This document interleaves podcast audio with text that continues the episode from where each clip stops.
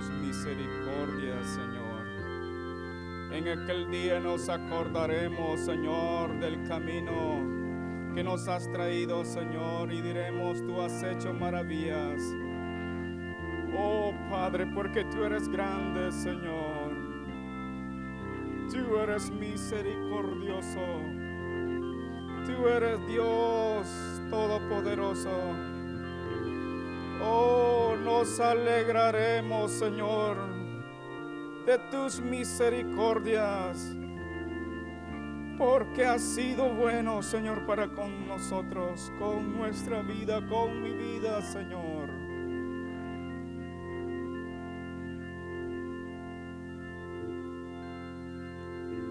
Sigue hablándonos, Señor. Sigue moviéndote, Padre eterno. Oh, abre nuestros corazones, Señor, y remueve la tierra, Señor. Oh, caiga la semilla, Señor, y de fruto, Padre eterno. Por amor a tu nombre, hazlo, Señor. Amén. Pueden sentarse.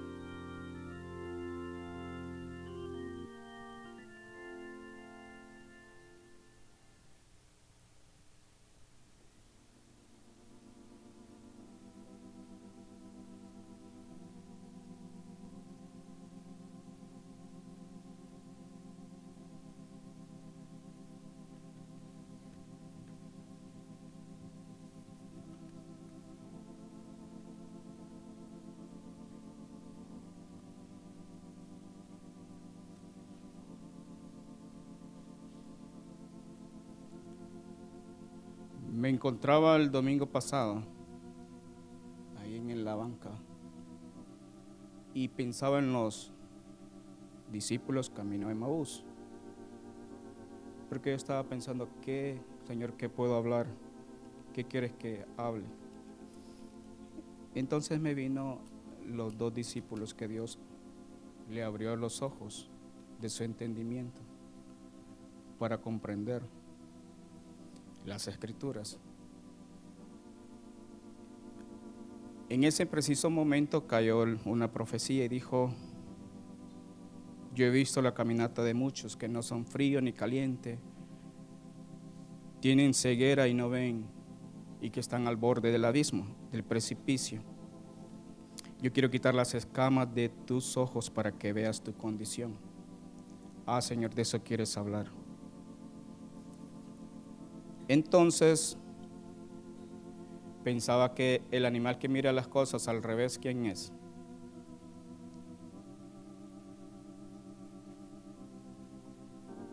Que las mira de cabeza.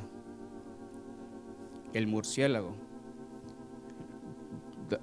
Guinda sus patas en un árbol y queda mirando las cosas al revés. Entonces, lo bueno llama malo y lo malo llama bueno. Es como dice que el murciélago es como el ratón, que la cabeza como de ratón. ¿A quién le gustan los murciélagos? A nadie, ¿verdad?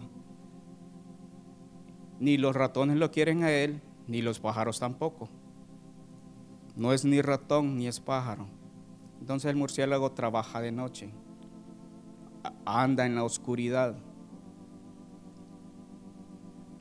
Habla de cristianos que están en tinieblas. Lo bueno, malo, lo malo bueno, andan en la oscuridad. Y hoy quiero hablar acerca de la ceguera y por eso le puse por nombre, Señor, abre mis ojos, Jesús, quiero verte.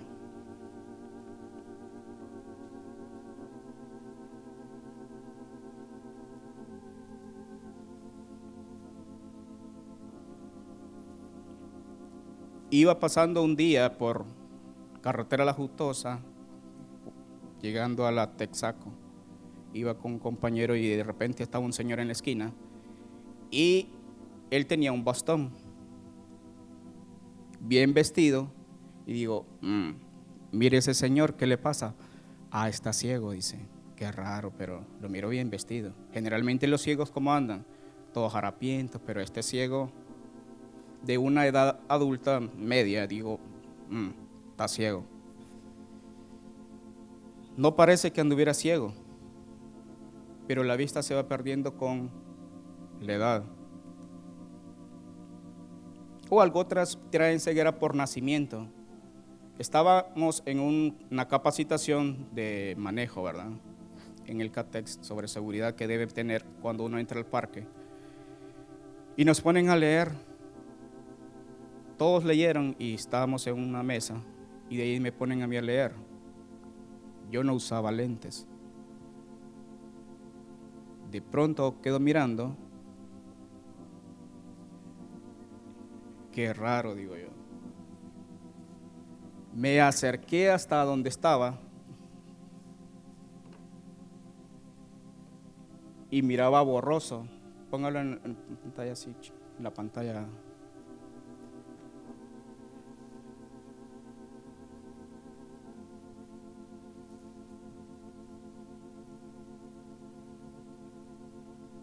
¿Quiénes pueden leer ahí?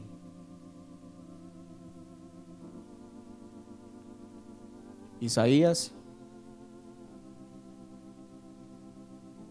¿Puede leer qué dice ahí en la letrita?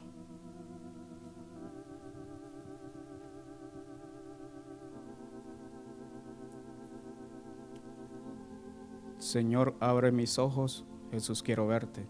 Entonces yo me acerqué y dije, necesito lentes. Y yo comprendí que estaba ciego.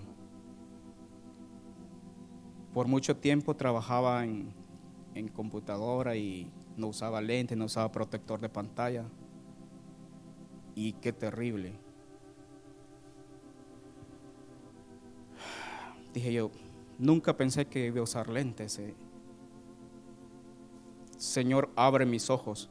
Y hace dos meses, el 19 de marzo del 2019, salió una noticia que en el mundo hay 36 millones de personas ciegas. ¿Cuántas personas ciegas hay en el mundo? 36 millones. No es poquita gente. 36 millones es más que todo un país, tres veces Honduras, si tenemos 12 millones. De estas, el 8% tienen una enfermedad que se llama glaucoma.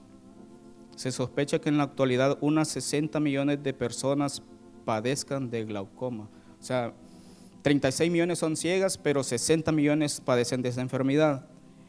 En el país, el mal representa la tercera causa de ceguera superada por la retinopatía diabética y las cataratas. Especialistas estiman que unos 500 mil hondureños sufren del padecimiento. Glaucoma, medio millón de personas. Es bastante. De esa enfermedad. Santos Cruz, retinólogo, aconsejó que a partir de los 40 toda persona debe hacerse una evaluación de la presión ocular y fondo de ojo para detectar esta enfermedad. Recomendó hacerse un chequeo una o dos veces al año. Si pasamos de 40, debemos de hacernos chequeo una o dos veces al año. ¿Qué es la glaucoma? Es una enfermedad de los ojos que se caracteriza generalmente por el aumento patológico de la presión ultraocular por falta de drenaje del humor acuoso. ¿Han visto ustedes que de repente los ojos les estén como rojos? A veces a buena mañana uno se levanta y con la vista roja y tiene como condición final común una neuropatía óptica que se caracteriza por la pérdida progresiva de las fibras nerviosas del nervio óptico.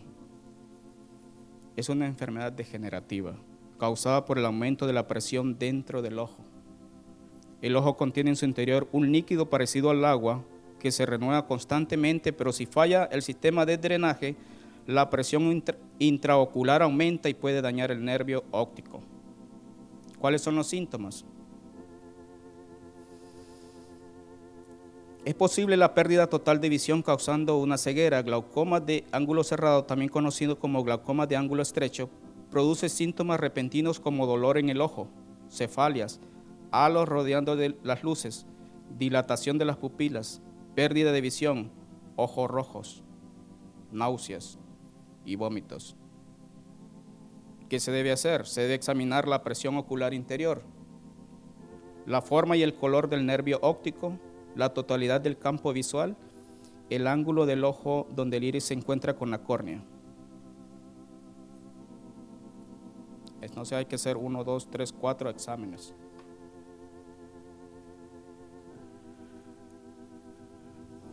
Requiere un diagnóstico médico. Los que no pueden leer, ¿cuántos miran aquí? Todos miran.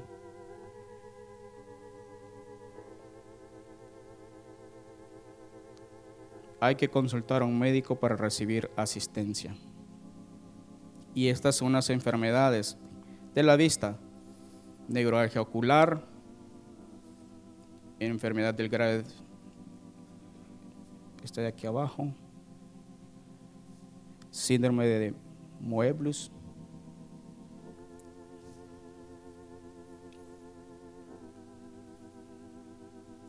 hasta un estas, todas estas son enfermedades de los ojos que no vamos a ver ahorita porque no es una capacitación de enfermedades de la vista. El lagrimeo, muchas veces tenemos que nuestro ojo llora, ¿verdad? Entonces nos preocupamos, pero son una de las enfermedades. Las partes de un ojo,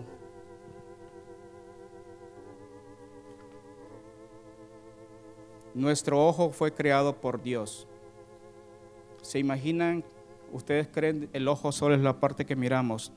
No, la anatomía del ojo, ¿qué es lo que miramos enfrente? Todo esto son unas partes del ojo. Es un órgano que se encuentra en la cavidad ósea del cráneo llamado órbita. Su parte externa se compone de pestañas, párpados, y cejas que lo protegen impidiendo que entren sustancias dentro del mismo, manteniéndolo húmedo, límpido y lubricado. Detecta los estímulos luminosos, ondas electromagnéticas, distinguiendo entre dos características de la luz, su intensidad y la intensidad de ondas, los colores.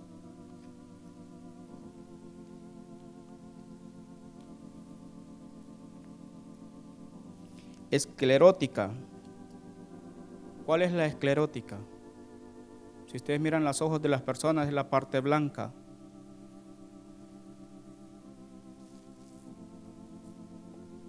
Blanco de nuestros ojos es una membrana formada por colágeno que además de proteger regula el paso de la luz. Es muy importante que estemos examinando cómo está la esclerótica. La córnea es otra parte es un tejido transparente avascular del ojo que consta de cinco capas, el epitelio, la membrana de Bowman, el estroma, la membrana de, de semen y el endotelio. Sus dos funciones principales son la protección del contenido intraocular y la refracción de la luz. La córnea es muy importante. Coroides.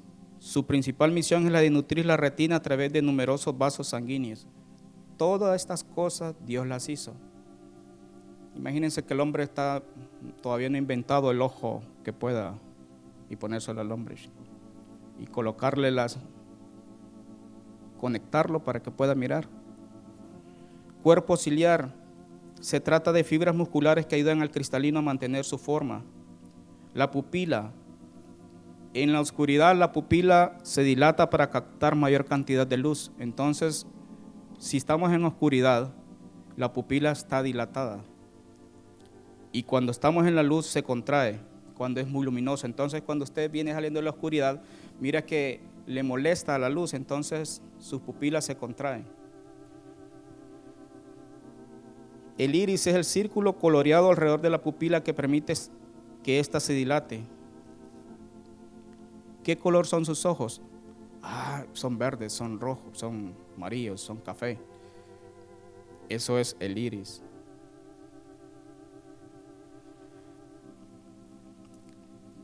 Tiene color gracias a una célula con pigmento que se llama melanina y melanocitos.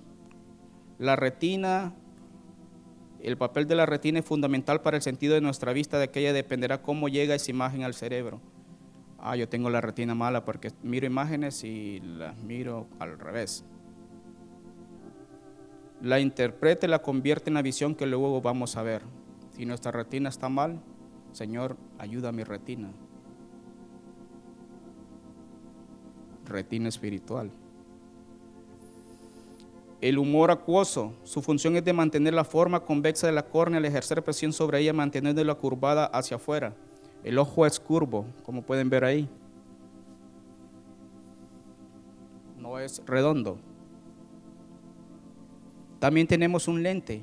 Nosotros andamos lentes, pero nuestro, tenemos lentes naturales que Dios hizo. ¿Qué pasa si nuestros lentes están borrosos? Miramos imágenes borrosas. El lente natural que tiene nuestro ojo y que el paso del tiempo pierde elasticidad y que se opaca formándose la catarata.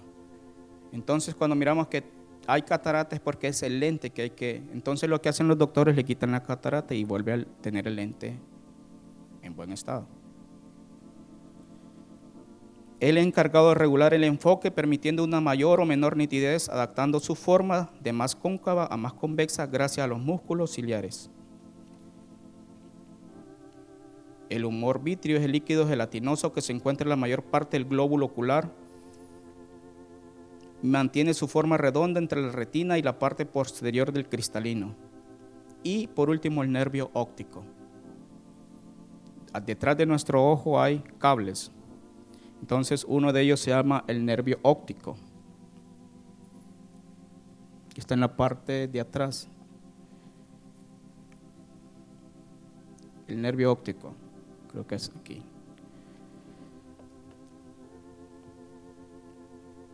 El encargado de enviar las señales e información del ojo a nuestro cerebro para ser procesado por la corteza visual, el nervio óptico. Entonces, como en la computadora que hay cables y y eso va conectado. En la empresa tenemos auditores de color, que, ellos revisan lo que son tonalidades,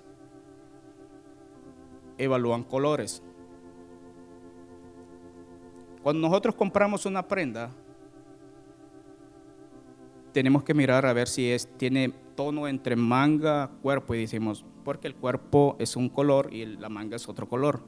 Entonces se hace evaluación de color a través de una herramienta que es Data Color, un software. Entonces ellos hacen lectura del tono del color contra un estándar. Y si el cliente dice, bueno, este estándar, este tono no es lo que el cliente pidió, este lote va de segunda, rechazado. ¿Qué pasa si estamos rechazando algo que está bueno? ¿Quién gana?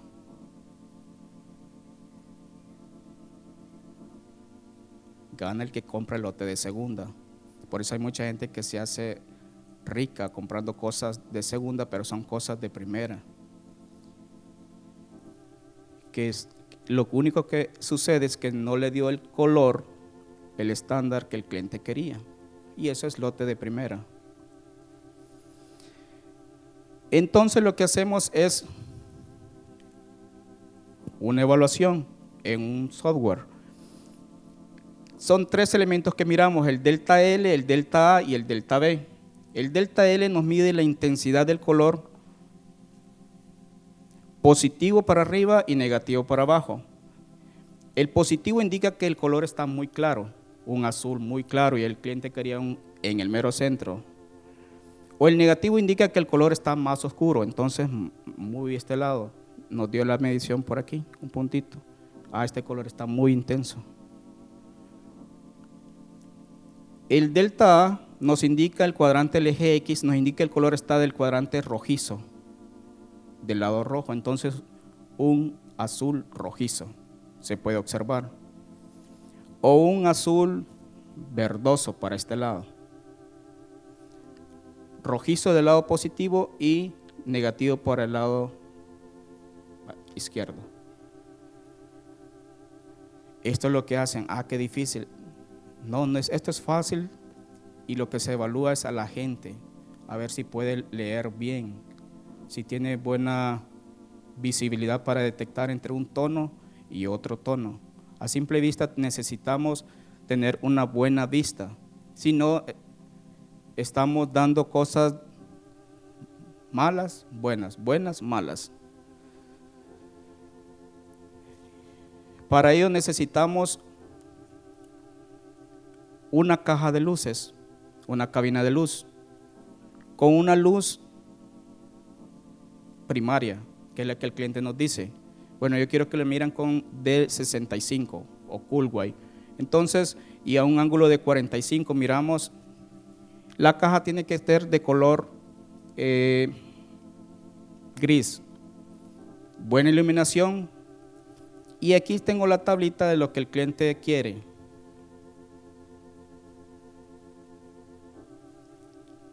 Algunos clientes como Sanmar, como Under Armour, HBI, JCPenney, Nostrom y Dealer. Hermano, pero eso no está en la Biblia. Ahora nos vamos a las sagradas escrituras. Cuidados que debemos de tener cuando estamos en la vista. Cuidar la alimentación.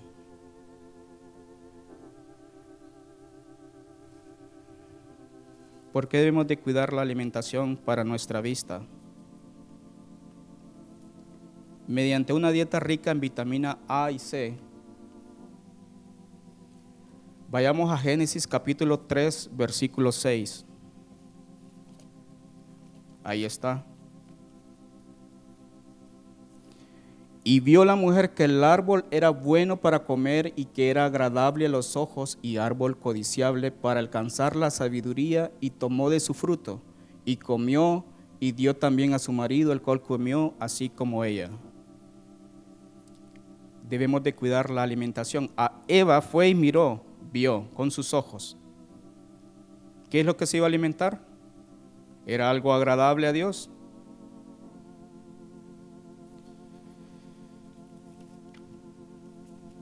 No todo lo que vemos bueno para comer es conforme a la voluntad de Dios para nuestras vidas.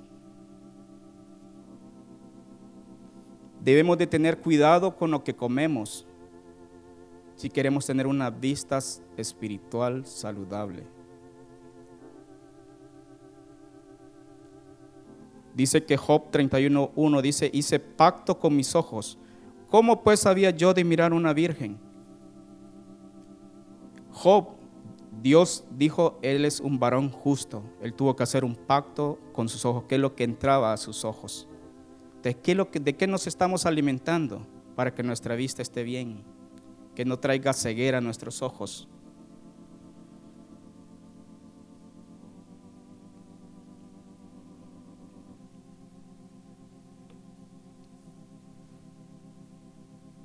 Mantener los ojos hidratados es otro cuidado que debemos de tener. Por eso usamos colirio. Las lágrimas son, son una buena hidratación. Cuando lloramos nuestros ojos se limpian y lubrican. Tienen la función de proteger la superficie ocular, especialmente la córnea. Además nutren y mejoran la calidad refractiva de la superficie ocular. Cuando nosotros nos presentamos delante de Dios, nuestras lágrimas que derramamos mantienen nuestro ojo húmedo y eliminan residuos y cuerpos extraños protegiendo los ojos de infecciones. Señor, que yo me derrame en tu presencia.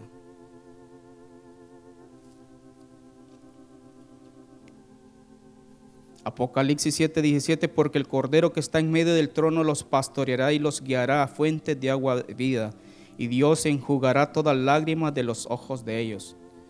Queremos que nuestros ojos, nuestra visión esté limpia. Debemos de enjugar nuestros ojos con lágrimas derramarnos, no tener el ojo seco. Esa es una enfermedad, el ojo seco. Si no somos sensibles a la presencia de Dios, entonces decirle, Señor, yo quiero tener, derramarme, tener lágrimas. Una correcta iluminación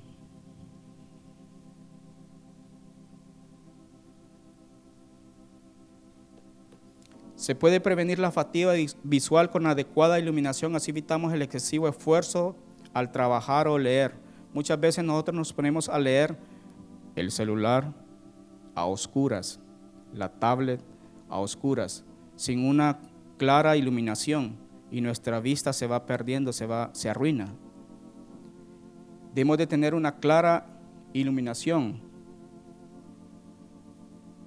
Juan 3:20, porque todo aquel que hace lo malo, malo aborrece la luz y no viene a la luz para que sus obras no sean reprendidas. Si nosotros tenemos la correcta iluminación, vamos a andar en la luz. Queremos perder nuestra vista, tenemos que andar en las obras de tinieblas. Nos vamos a andar a oscuras. Señor, yo quiero mirarte, entonces caminemos en la luz. Juan 8:12 dice, yo soy la luz del mundo.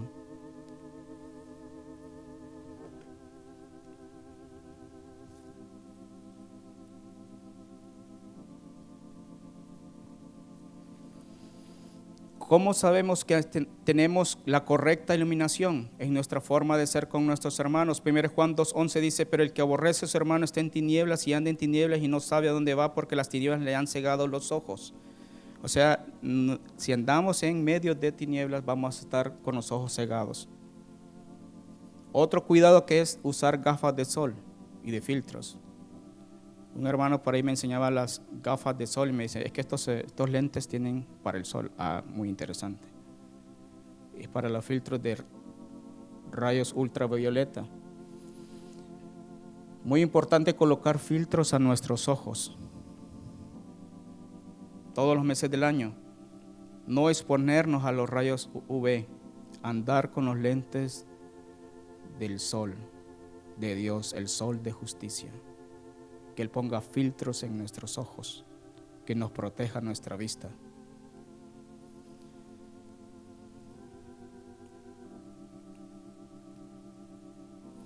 Y a veces tenemos los lentes empañados, tenemos que limpiarlos.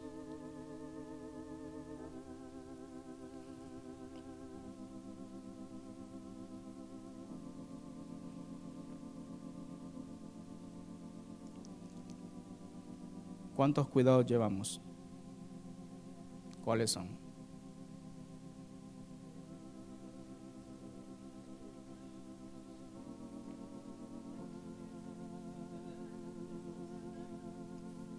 ¿Sí? Cuidar la alimentación, mantener los ojos hidratados, correcta iluminación, usar gafas de sol con filtros. Por eso cuando dicen ponga filtros en su computadora, es por eso, para nuestros ojos. Entonces ya con filtros no miramos porque tenemos filtros.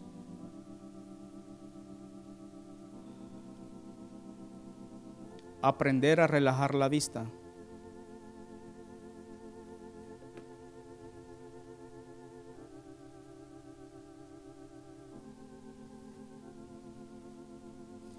Los especialistas recomiendan técnicas de cambio de enfoque. Si estamos mirando, por ejemplo, cuando nosotros estamos evaluando un color azul, de repente entró un color anaranjado.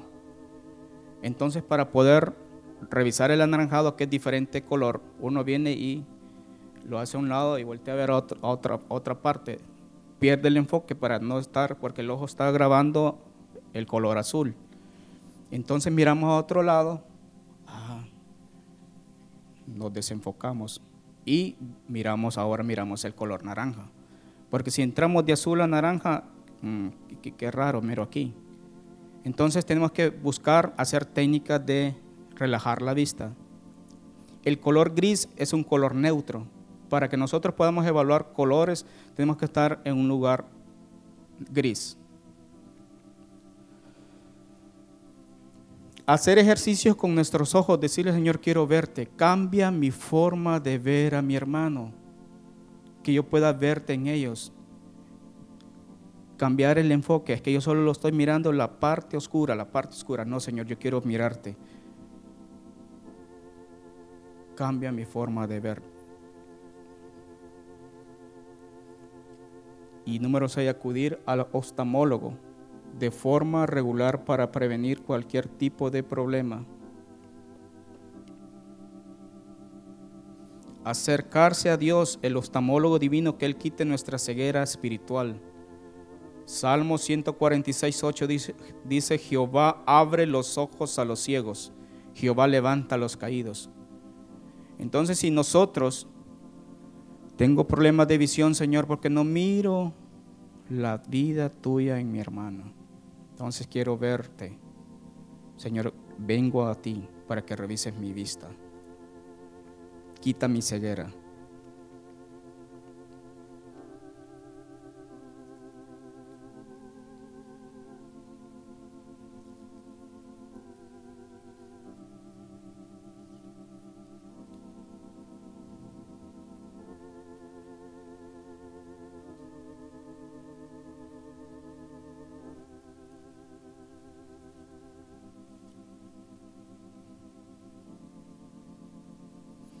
La vista es un, uno de los cinco sentidos muy importante. Si ustedes cierran sus ojos por un momento, en cierren todos los ojos.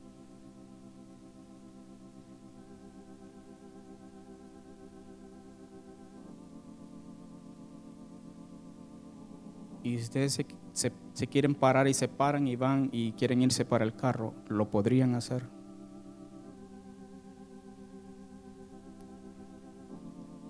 Qué importante es los ojos.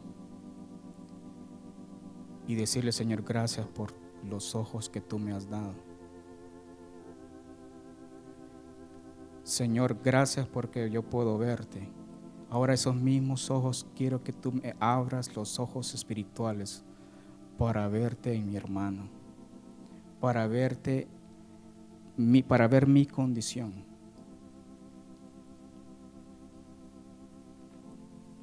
y el Señor lo va a hacer. ¿Cómo recibo yo la vista? ¿Cómo recibo la vista si yo estoy ciego?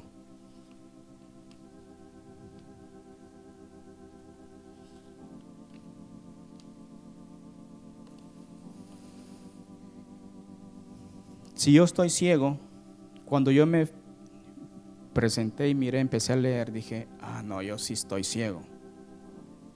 Entonces, número uno, reconocer que estoy ciego.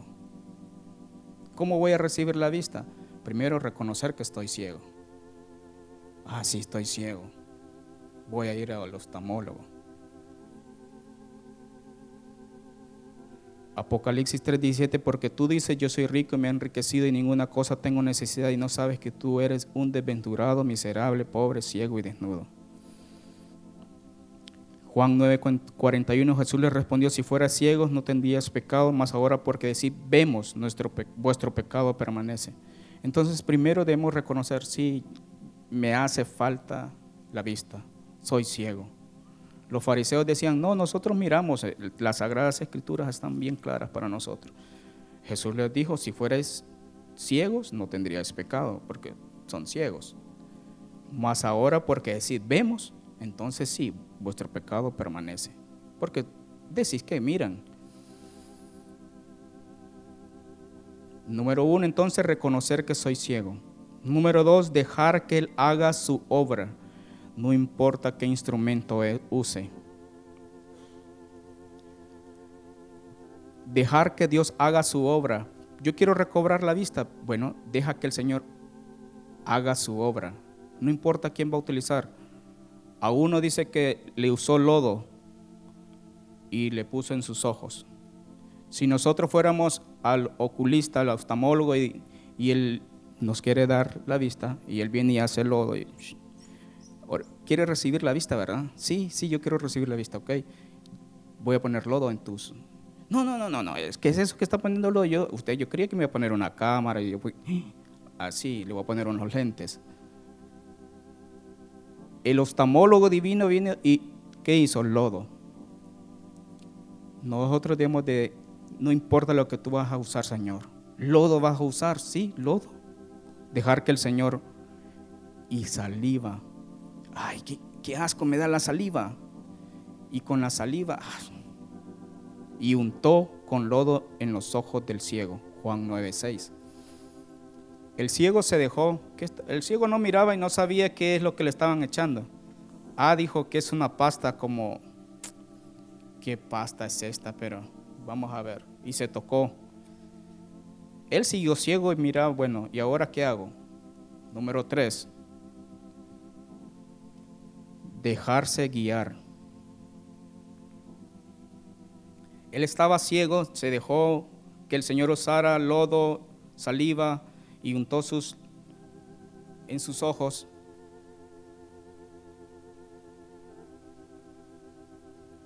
El, el tercero es dejarse guiar. Vinieron y lo agarraron al ciego. Y ahora, Señor, ¿qué hago? Bueno, ve y lávate en el estanque. Él no fue, ah, hoy sí miro, hoy sí me voy a ir a lavar. No, él se dejó guiar y empezó a caminar, guiándose.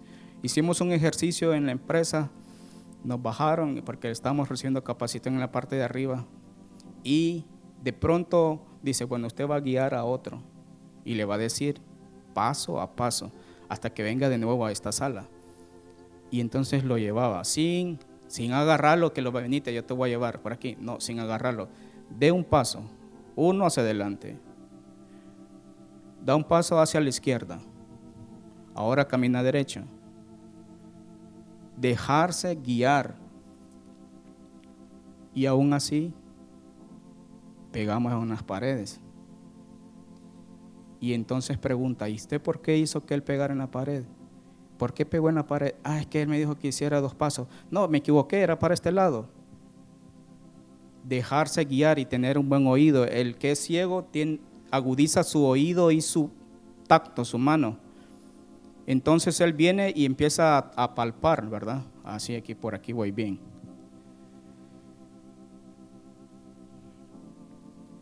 Cuando Pablo iba camino a perseguir a los cristianos, dice que una luz le alumbró, quedó ciego.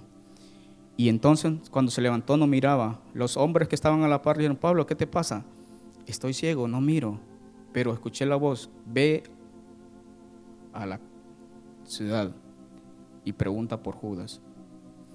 Ay, se fue y a la casa de Judas, guíenme, mm, ¿por dónde es? Por la derecha. Y fue guiado. ¿Cuánto nos gusta ser así guiados? Que nos digan pasito a pasito. Que nos digan ah, por aquí. Ah, Señor, qué difícil es ser ciego. Dejarse guiar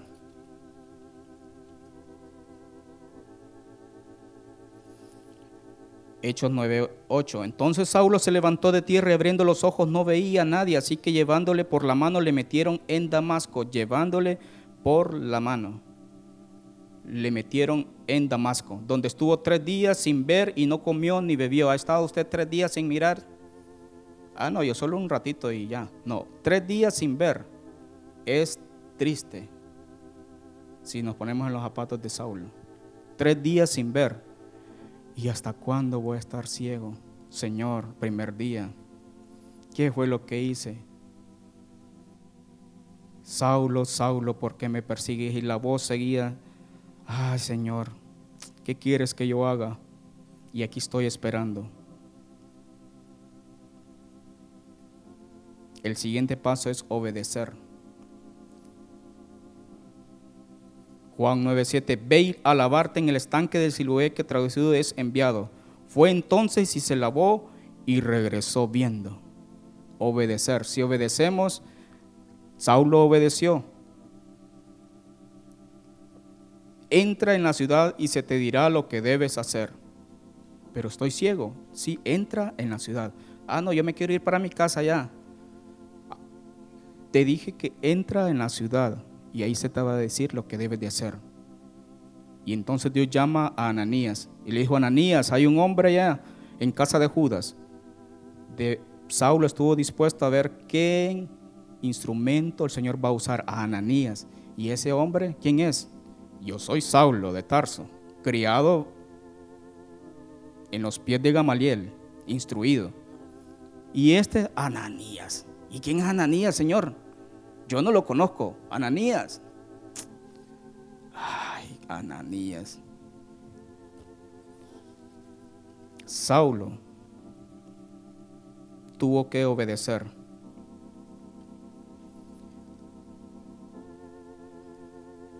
La otra es creer en Cristo. Si creemos de que Él puede darme la vista, entonces vamos a recibir la vista. Si no creemos, ah, yo creo que los matólogos me van a recetar unos buenos lentes, así que voy a ir donde él. Dicen que, bueno, ahí en el, ¿Dónde está el buen osmatólogo? Ya me olvidó. Entonces, vamos donde él y dice, ah, ahí está. Creemos. Juan 3.3.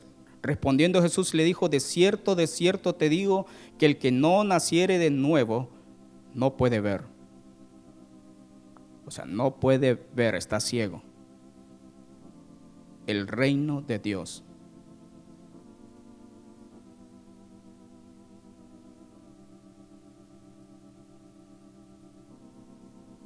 Mateo 9:28.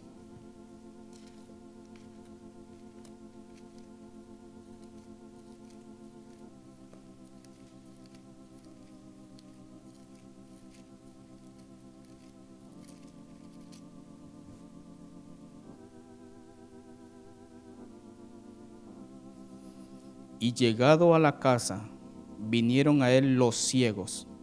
Y Jesús les dijo, ¿creéis que puedo hacer esto? Ellos dijeron, sí, Señor. Y llegado a la casa, vinieron a él los ciegos. Y Jesús les dijo, ¿creéis que puedo hacer esto? Ellos dijeron, sí, Señor. Entonces le tocó los ojos, diciendo, conforme a vuestra fe os ha hecho. Otros ciegos, no hizo lodo sino que tocó los ojos. Conforme a vuestra fe o sea hecho, o sea tener fe. ¿Cómo recibiré la vista, Señor? Abre mis ojos. Jesús, quiero verte. Señor, no miro mi condición, mi necesidad. Estoy ciego. Quiero verte. Entonces el Señor, ¿crees que yo puedo hacerlo? Sí y el Señor lo va a hacer. Él abrirá los ojos a los ciegos. El Espíritu de Dios está sobre mí por cuanto me envió para sanar a los quebrantados de corazón, dar vista a los ciegos. Ahora vemos por espejo oscuramente, mas entonces veremos cara a cara. Ahora conozco en parte, pero entonces conoceré como fui conocido. 1 Corintios 13, 12. No miro, estamos mirando como en un espejo. Ah, decimos nosotros que miramos, pero ¿cómo miramos cuando miramos el retrovisor de nuestro carro? Por el espejo. ¿Por qué creen que las ambulancias tienen en la parte al revés? Si usted lo mira, dice ambulancia, pero no dice ambulancia, está al revés. Ambulancia para sí. Porque por el espejo se mira, ah, que se mira, ahí sí dice ambulancia, pero si la miro así, no, no dice ambulancia. Ahora vemos como en un espejo, oscuramente. Habían seis, se sabe en la historia del elefante, y los seis indios. Le dijeron, quiero que nos, quiero que nos digan, estos son seis ciegos. Ellos van a decirnos qué es el elefante. Lo van a describir con sus propios argumentos. Ellos van a palpar, ellos van a escuchar, ellos van a utilizar todos sus sentidos y van a decir qué es el elefante. Y entonces empezaron a tocar al elefante y empezaron a entrar en una discusión bien acalorada a decir qué era el elefante. ¿Qué es el elefante? Le dijeron. Bueno, es que este, es, este elefante yo miro que es como una torre, así, dos torres, miro yo porque estaba tocando las dos patas. El elefante son dos grandes torres, decía. Ah, sí. Y el otro le tocaba la oreja. Es como un abanico para soplar, dijo. Él tenía, era, estaba en lo cierto porque él le estaba tocando las orejas. Es como una soga, dice, dependiendo de la parte donde toca. Es como porque le estaba agarrando la cola. Es como punta de lanza. Y cada uno estaba dando su versión y decían, no, vos estás muy equivocado, lo que estás diciendo. No miras que es como un abanico, yo lo estoy, yo lo estoy palpando, sí. No, es que son dos torres, dijo, yo estoy aquí. Sí, es que ustedes no están, están ciegos, ustedes que no miren que son dos torres. Así estamos nosotros, viendo oscuramente. Decimos que vemos a medias, pero si el Señor abre nuestros ojos, vamos a mirar todo el panorama y seremos veremos tal como fuimos conocidos y veremos todo el proceso que el Señor llevó para nuestras vidas. Oh Señor, eso es lo que tú quieres hacer. Los discípulos de Maús no entendían hasta que Cristo vino y les abrió el entendimiento. Lo que yo hice por ti fue esto, esto, esto lo hizo y pasó por esto. Ah, ahora sí entiendo, Señor. Yo miraba de oídas te había oído, más ahora mis ojos te ven. Pero nuestros ojos estaban velados. Y por eso, Señor, abre mis ojos para verte.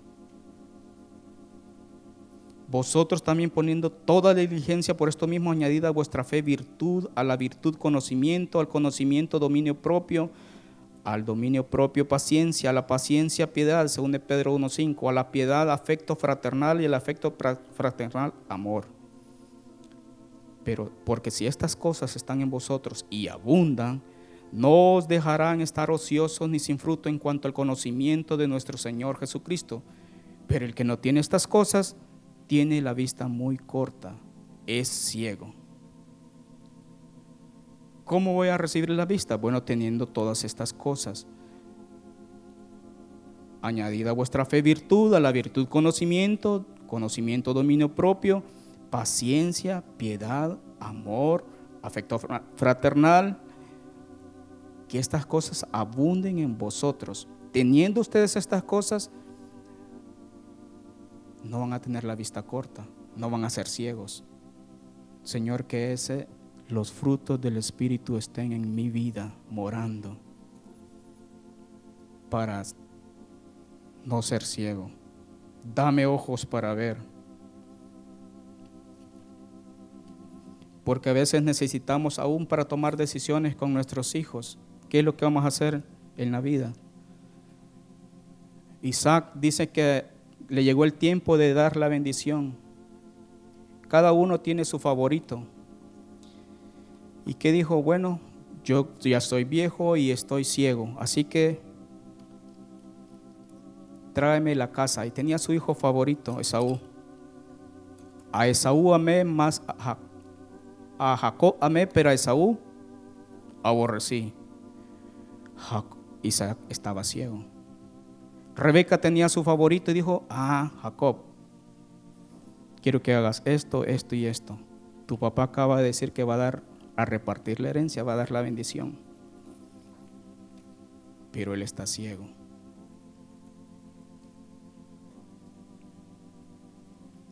Era la parte más importante en la, en la vida de estos dos muchachos. La bendición de sus antepasados, la bendición de Abraham. Yo soy el Dios de Abraham, de Isaac y de Jacob. Isaac era un ciego.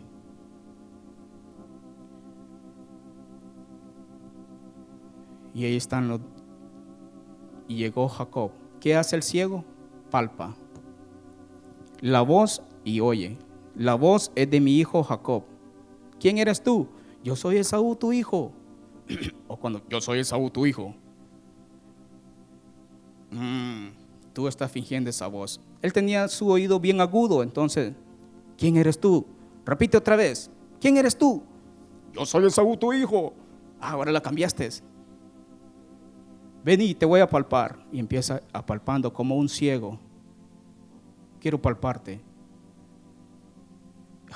Esaú era muy belloso, pero Jacob era lampiño. La mamá ya estaba diciendo, bueno, ¿cómo hacemos si este es lampiño, pero lo van a descubrir? Pongámosle de las pieles del animal. Vení, te voy a forrar. No sé cómo le hizo para pegarle, pero le, le pegó la piel del animal y dijo, lo, lo palpó. Nosotros estamos como Isaac, ciegos, para dar bendición. Y si estamos dando la bendición incorrecta a las personas incorrectas, a las personas que Dios no ha, seleccionado, Señor, ayúdanos aún en eso. ¿Qué hizo? Dios puso ceguera para que pudiera bendecir a Jacob. Él estaba ciego. Legalmente Esaú había vendido la primogenitura por un plato de lentejas. Entonces nosotros podríamos decir, no, tiene toda la razón. Pero Isaac estaba ahí y fue engañado por la ceguera. Señor, guíame en mi ceguera, abre mis ojos para bendecir a Jacob. Nosotros si fuéramos, no bendeciríamos a Jacob. Ah, este no, este es engañador. Porque con nuestra vista natural vamos a bendecir a aquel que nos cae bien, pero no vamos a bendecir a aquel que Dios ama. ¿Qué pasó con Samuel? Samuel dijo, ah, miró él ya dijo, sí, este es, lo miró bien fuerte, ese es el hombre que Dios necesita para ser rey. No, dijo Dios,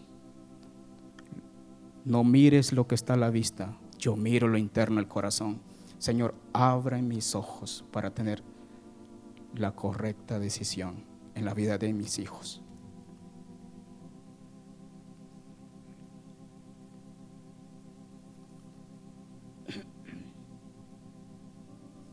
Señor, estamos ciegos.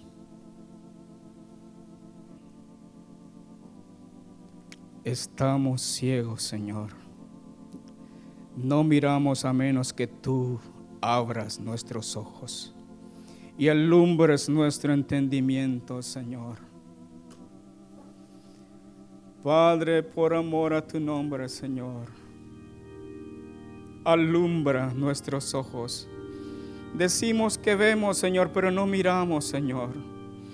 Decimos tenemos toda la verdad, pero la tenemos a medias, Padre. Oh, abre nuestros ojos, Señor naturales, Señor, y espirituales, Padre eterno. Quita la ceguera, Señor. Oh, muchos fueron sanados, Señor, porque creyeron en ti, Señor. Y muchos serán sanados este día, Señor, porque creen, Señor, en ti.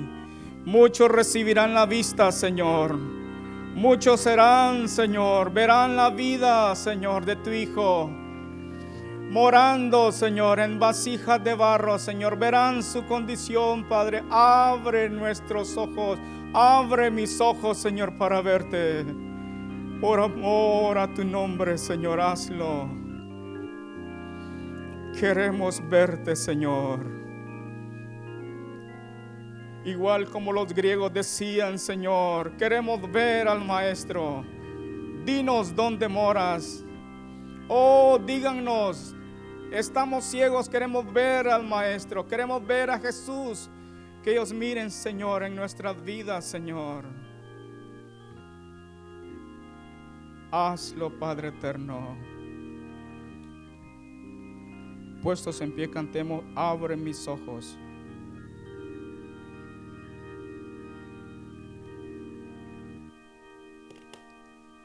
Abre ojos, Señor Jesús, quiero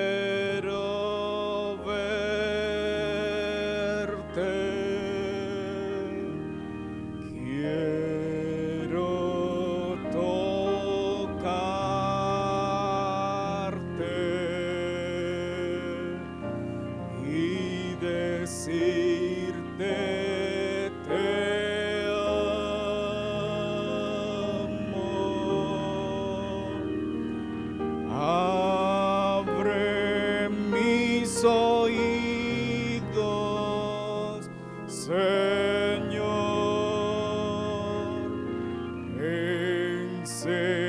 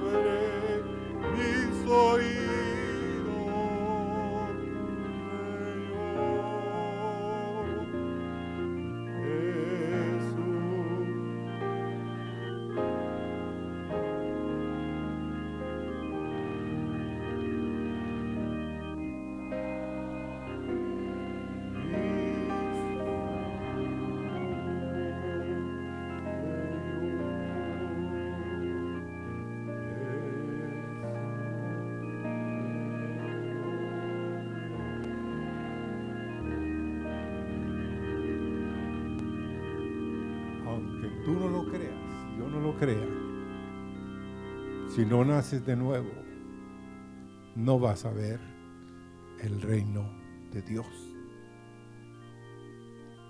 ¿Oyeron, hermanos?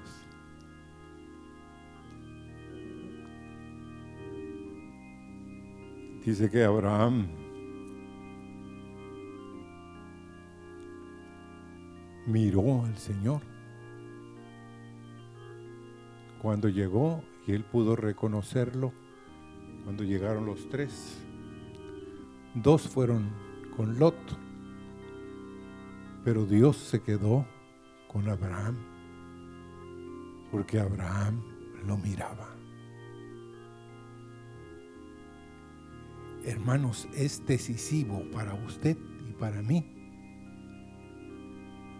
ver, no con estos ojos, sino con los ojos espirituales. Y quiero que cierren sus ojos y que le digan, Señor, como esta mañana el predicador me llevó a qué me está pasando porque estoy perdiendo la visión por lo que estoy leyendo, por lo que como, por las cosas que pongo delante de mí. Señor, ayúdanos, sácanos de esta ceguera, Señor, que está invadiendo, de estas tinieblas que están, Señor, entrando a lo profundo que están haciendo que nuestro corazón, Señor, no pueda ver. Porque no es con el ojo natural que vamos a ver, Señor, sino con los ojos del Espíritu, con los ojos en el, que tenemos en el corazón, Señor. Miren tus, tus ojos, Señor. Haz un milagro esta mañana. Que muchos aquí, Señor, que no han logrado ver las maravillas de tu ley, las maravillas de tus misericordias y de tus bondades. Señor, podamos verlas. Señor, estamos ciegos, estamos sordos. Señor, esta es una generación, Señor, ciega, sorda, muda, Señor. No hablamos no miramos, no oímos de las maravillas que tú quieres hacer con nosotros. Señor, abre nuestros ojos, nuestros oídos, nuestras bocas para proclamar, Señor, el mensaje.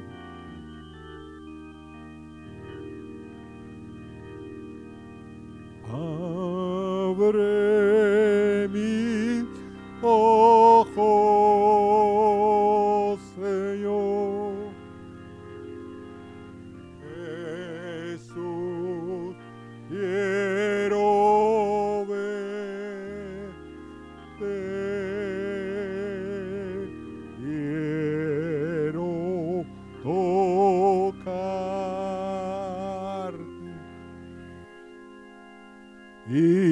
mis ojos.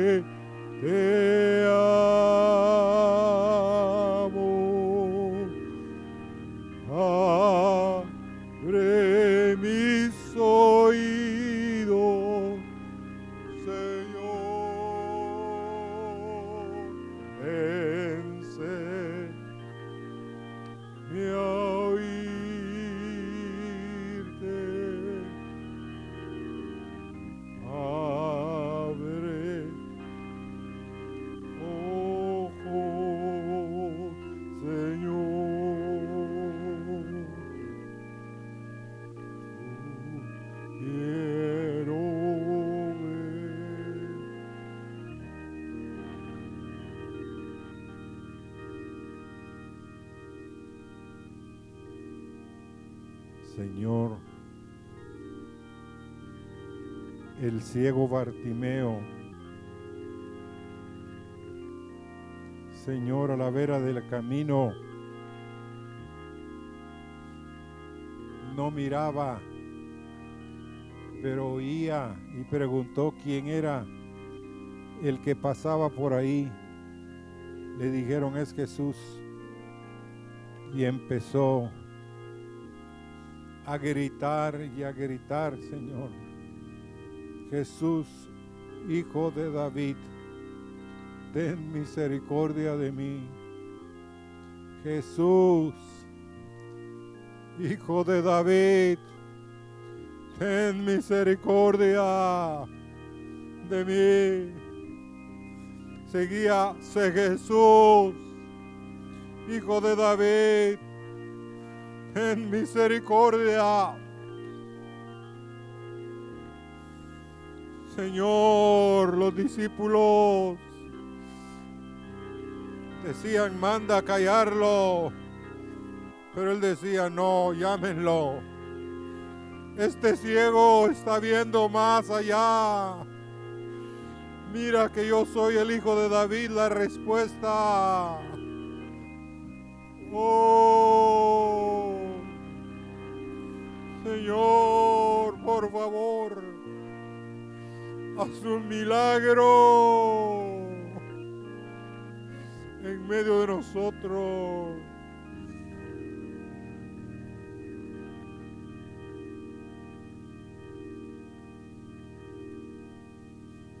Señor, que creamos que tú estás interesado, porque hay miles. Solo en Honduras hay 500 mil, Señor, pero hay millones que no ven, que tú quieres abrir ojos, Señor, aparte de esos millones. Señor, que tengamos, oh Dios, que miremos tu rostro, que miremos tus misericordias, que miremos a Jesús en medio de nosotros. Aleluya.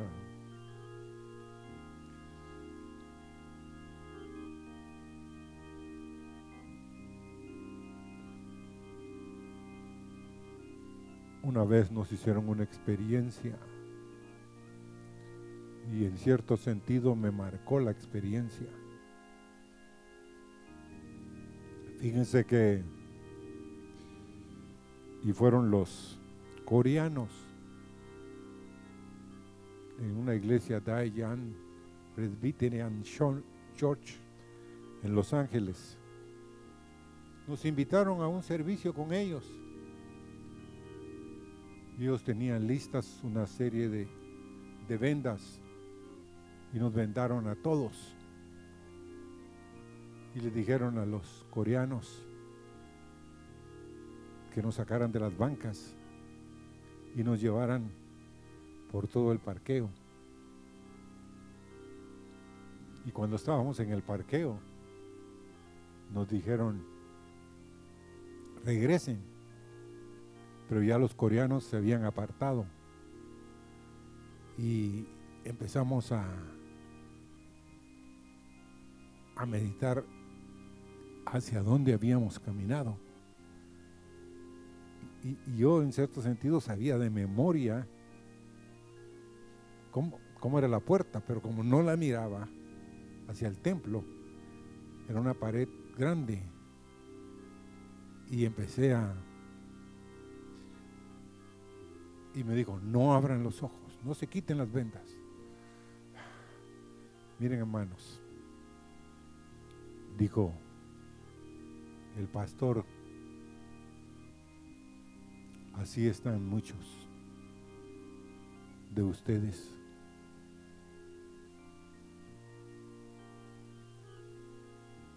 Y no se me puede olvidar porque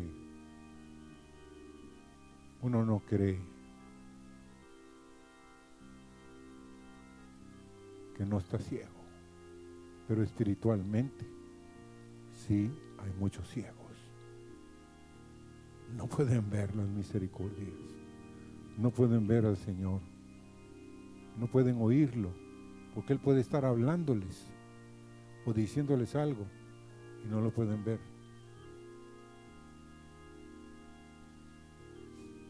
De nuevo, Señor, que reconozcamos que solo un milagro de los cielos puede abrir nuestros ojos espirituales.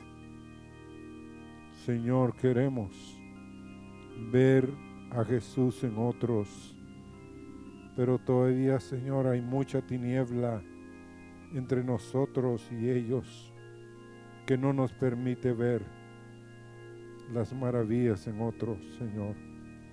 Pero gracias porque tú lo vas a hacer en estos días. Tú vas a glorificar tu nombre, Señor, en medio de nosotros. Amén. Siéntense, hermanos.